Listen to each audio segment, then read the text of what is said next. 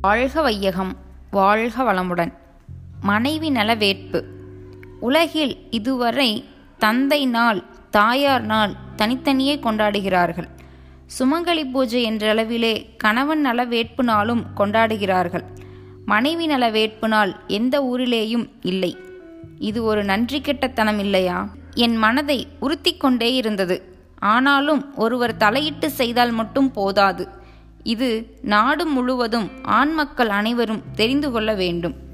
பெண்மையின் பெருமையை உணர வேண்டும் என்ற மனதோடு ஆராய்ச்சி செய்தபோது இந்த ஆண்டு என் மனைவியினுடைய அருளன்னை லோகாம்பாள் பிறந்த நாள் முப்பது எட்டில் வந்தது.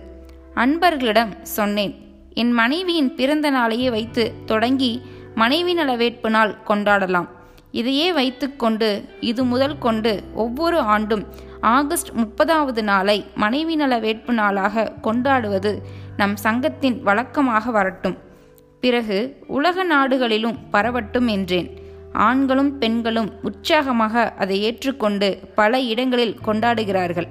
நீங்களும் உங்கள் வாழ்க்கை துணையை நன்றியோடு வாழ்த்தி இக்கவியை சொல்லி மகிழுங்கள்.